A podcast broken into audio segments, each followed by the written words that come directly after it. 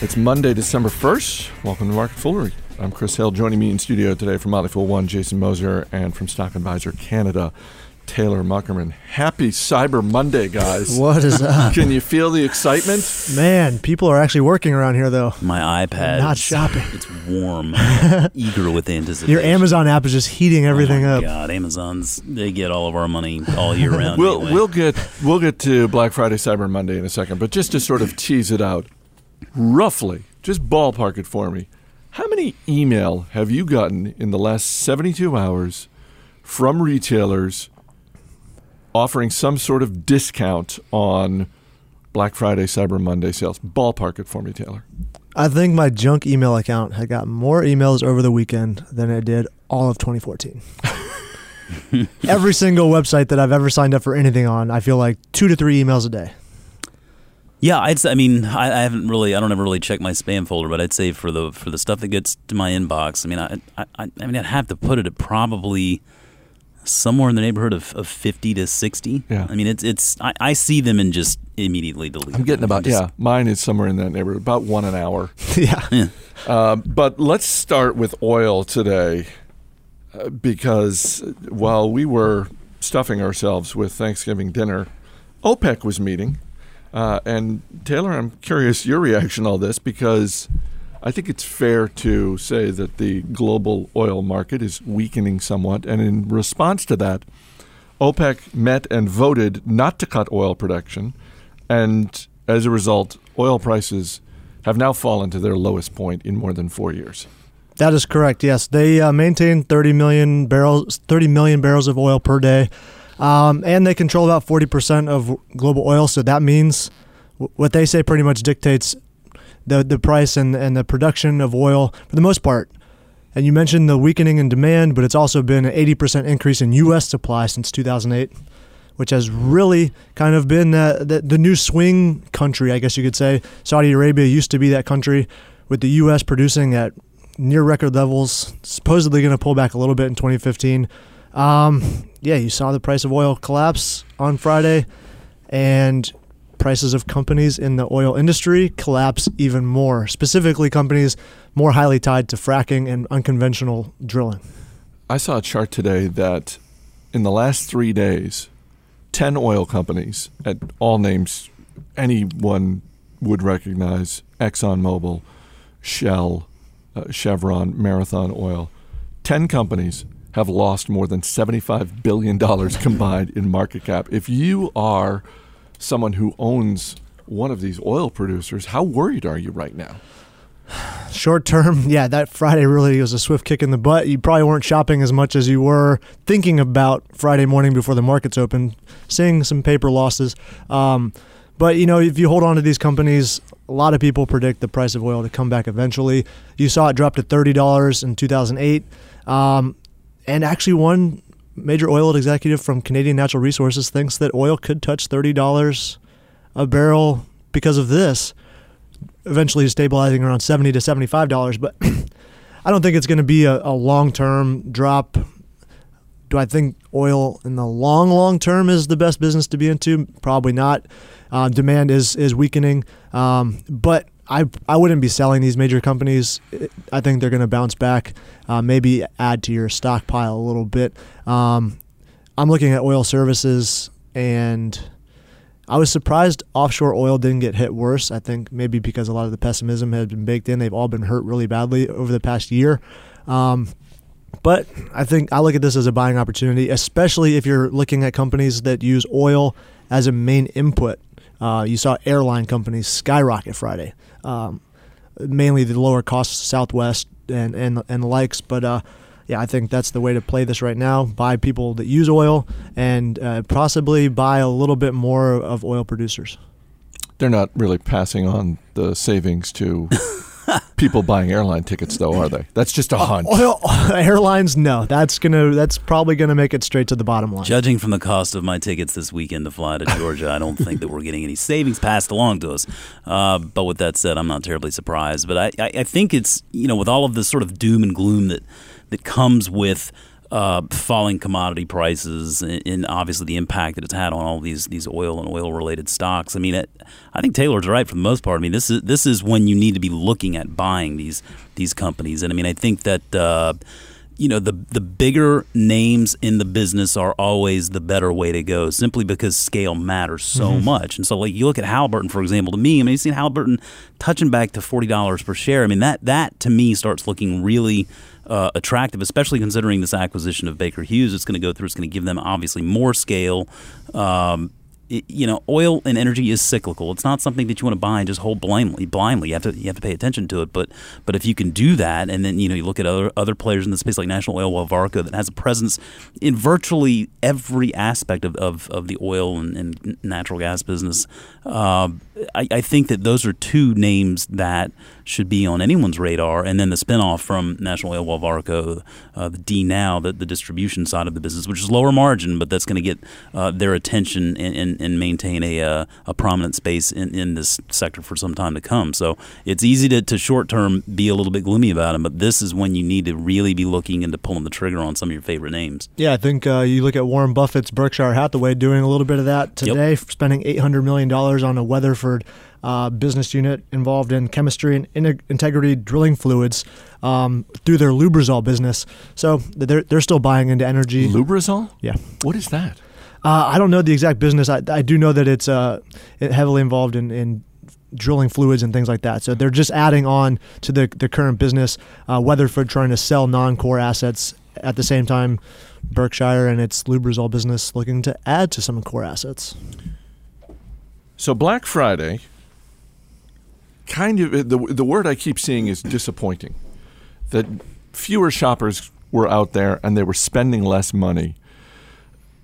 And certainly when you look at the big retail stocks, Target, Best Buy, Walmart, they're all falling today. Amazon down. Amazon historically the big winner on Cyber Monday and it may prove out to be that. Mm-hmm. But in a day when there's a lot of red out there, it seems like the retailers are, are sort of leading the way. But here's what I'm curious about, Jason. The National Retail Federation came out and basically said we're not we're not changing, we're not lowering uh, our numbers for November and December. So in terms of their forecast, what they think total sales is going to be, et cetera, what the growth is going to be. Is this the final nail in the coffin of Black Friday as a singular event? Because if, in fact, people just sort of spread out their shopping over weeks and even months, then it, it does signal to me, well, look, it, it's not horrible out there in the retail world. It's just people are spreading it out. Well, I've got a message for Black Friday, Chris. I want you to hear me loud and clear, okay? Now, for me, I'm not a big proponent of Black Friday. I never go out on Black Friday. Couldn't care less about it. For me, it was Golf Friday. Okay, I made I made 11 pars on Friday. Nice work. And made money on Black Friday. I didn't spend money. I netted positive. You hear me, Black Friday? I made money. You're getting hustled Black Friday. uh, no, I mean I, I, think I think that your point is, is a good one. I think the ex, the exclusive nature of Black Friday is is dwindling down, and and I mean really that only makes sense, right? I mean, Black Friday for the longest time was, you know, unique because it was that one day. And then essentially it's kind of like hardware. It's just sort of a race to the bottom. And all these retailers keep chasing each other and extending out the sales. And, and with Amazon, essentially Black Friday started on November 1st, I think it was. Uh, so it's just going to be November and December sales. And Black Friday is just going to be a marketing gimmick, I think, um, uh, you know, for, for the foreseeable future so there's no surprise there. I mean, I, I, think that you have to judge really the holiday season more on the, the, sales that come in in November and December. That'll give you a better idea of really the genuine, uh, the, the general spending uh, habits. I think it's it's interesting that Amazon's down today. It looks like Amazon's down really because uh, they they released a an SEC filing. They're going to offer some new debt. They're going to raise a little bit more debt in the markets. And Moody's uh, downgraded uh, just slightly uh, based on the fact they don't believe that that debt will go towards any form of shareholder returns.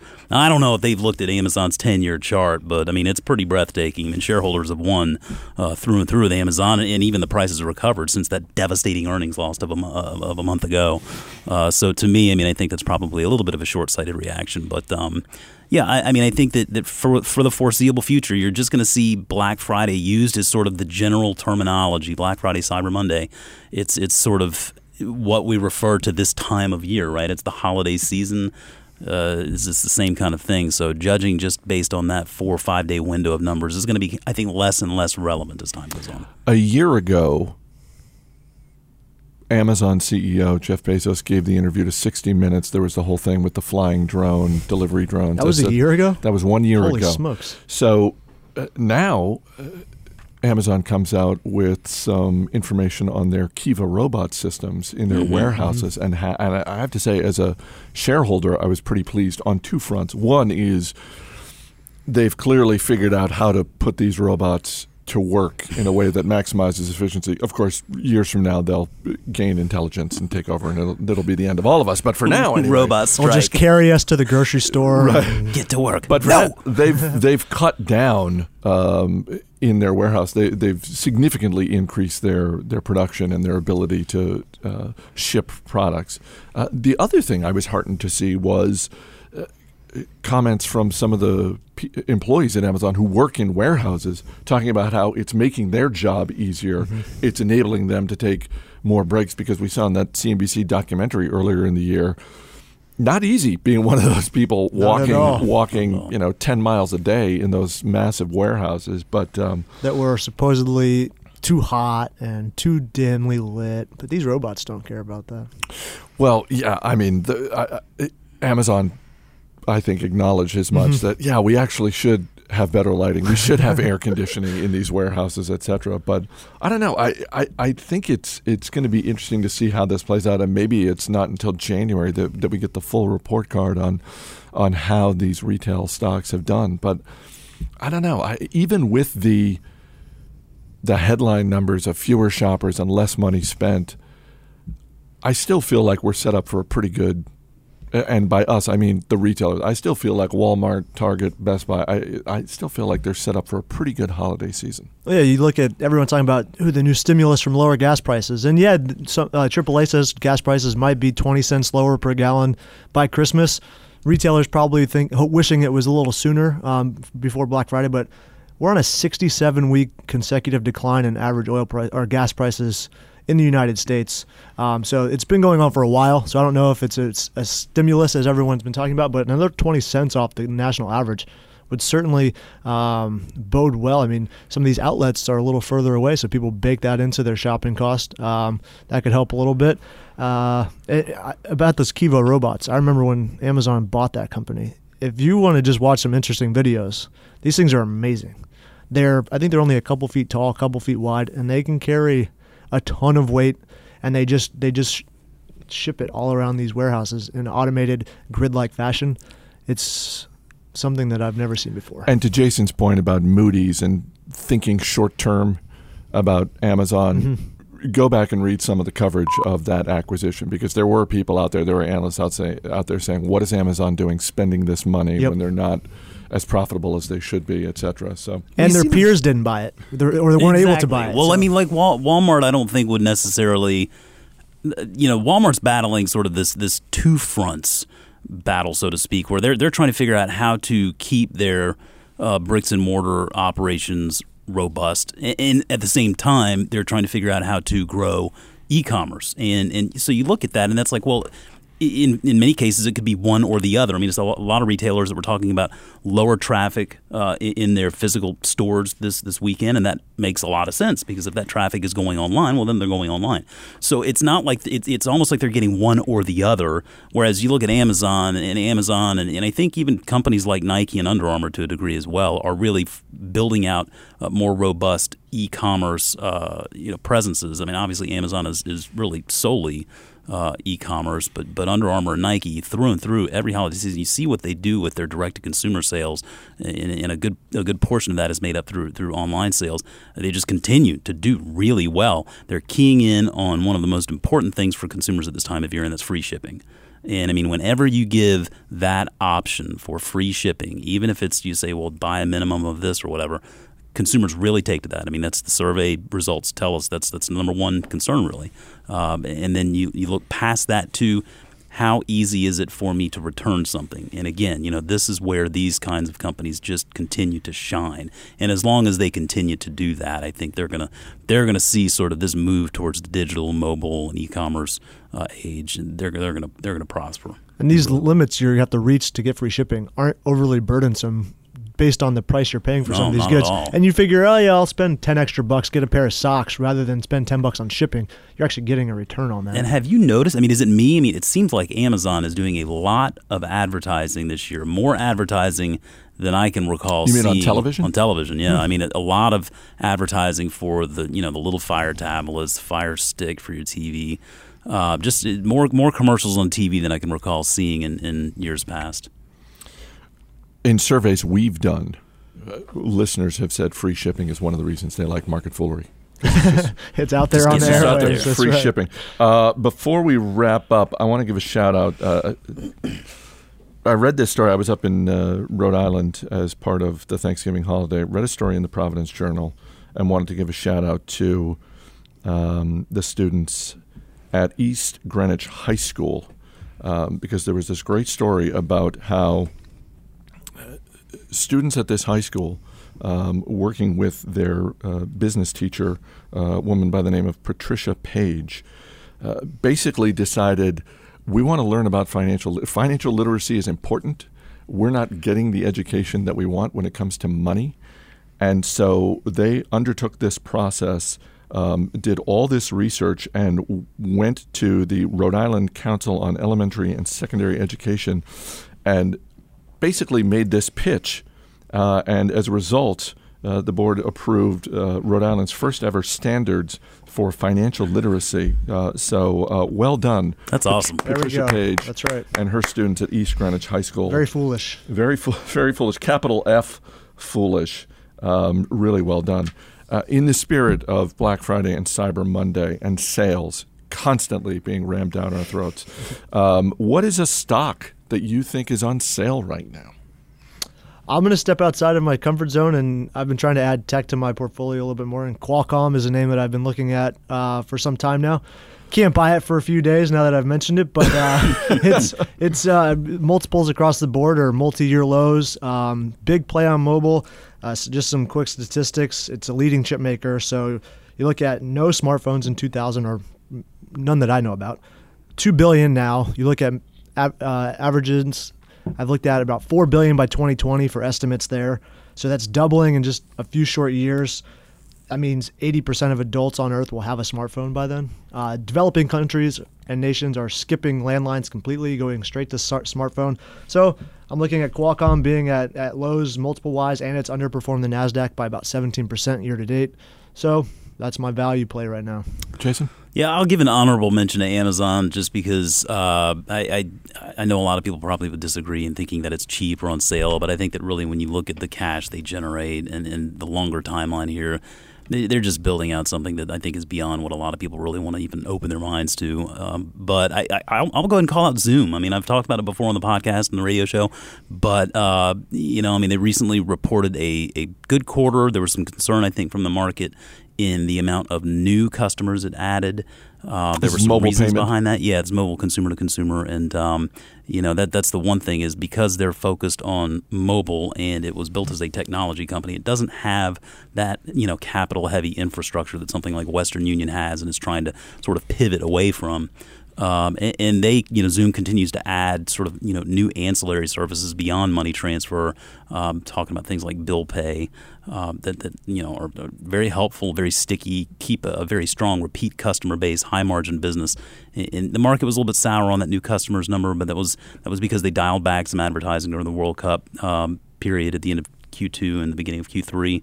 Uh, but I think when you look when you look at the, the longer time horizon here, this is a this is a business that's changing the landscape of money transfer and um, and, and will certainly benefit. Uh, I personally own shares. I bought some after that earnings miss, and um, you know I think it's definitely a stock that looks like it's on sale today. Thanks for being here, guys. Got Thank it. you. As always, people on the program may have interest in the stocks they talk about, and the Motley Fool may have formal recommendations for or against. So don't buy or sell stocks based solely on what you hear. That's going to do it for this edition of Market Foolery. The show is mixed by Dan Boyd with special assistant Maeve Hill. I'm Chris Hill. Thanks for listening. We'll see you tomorrow.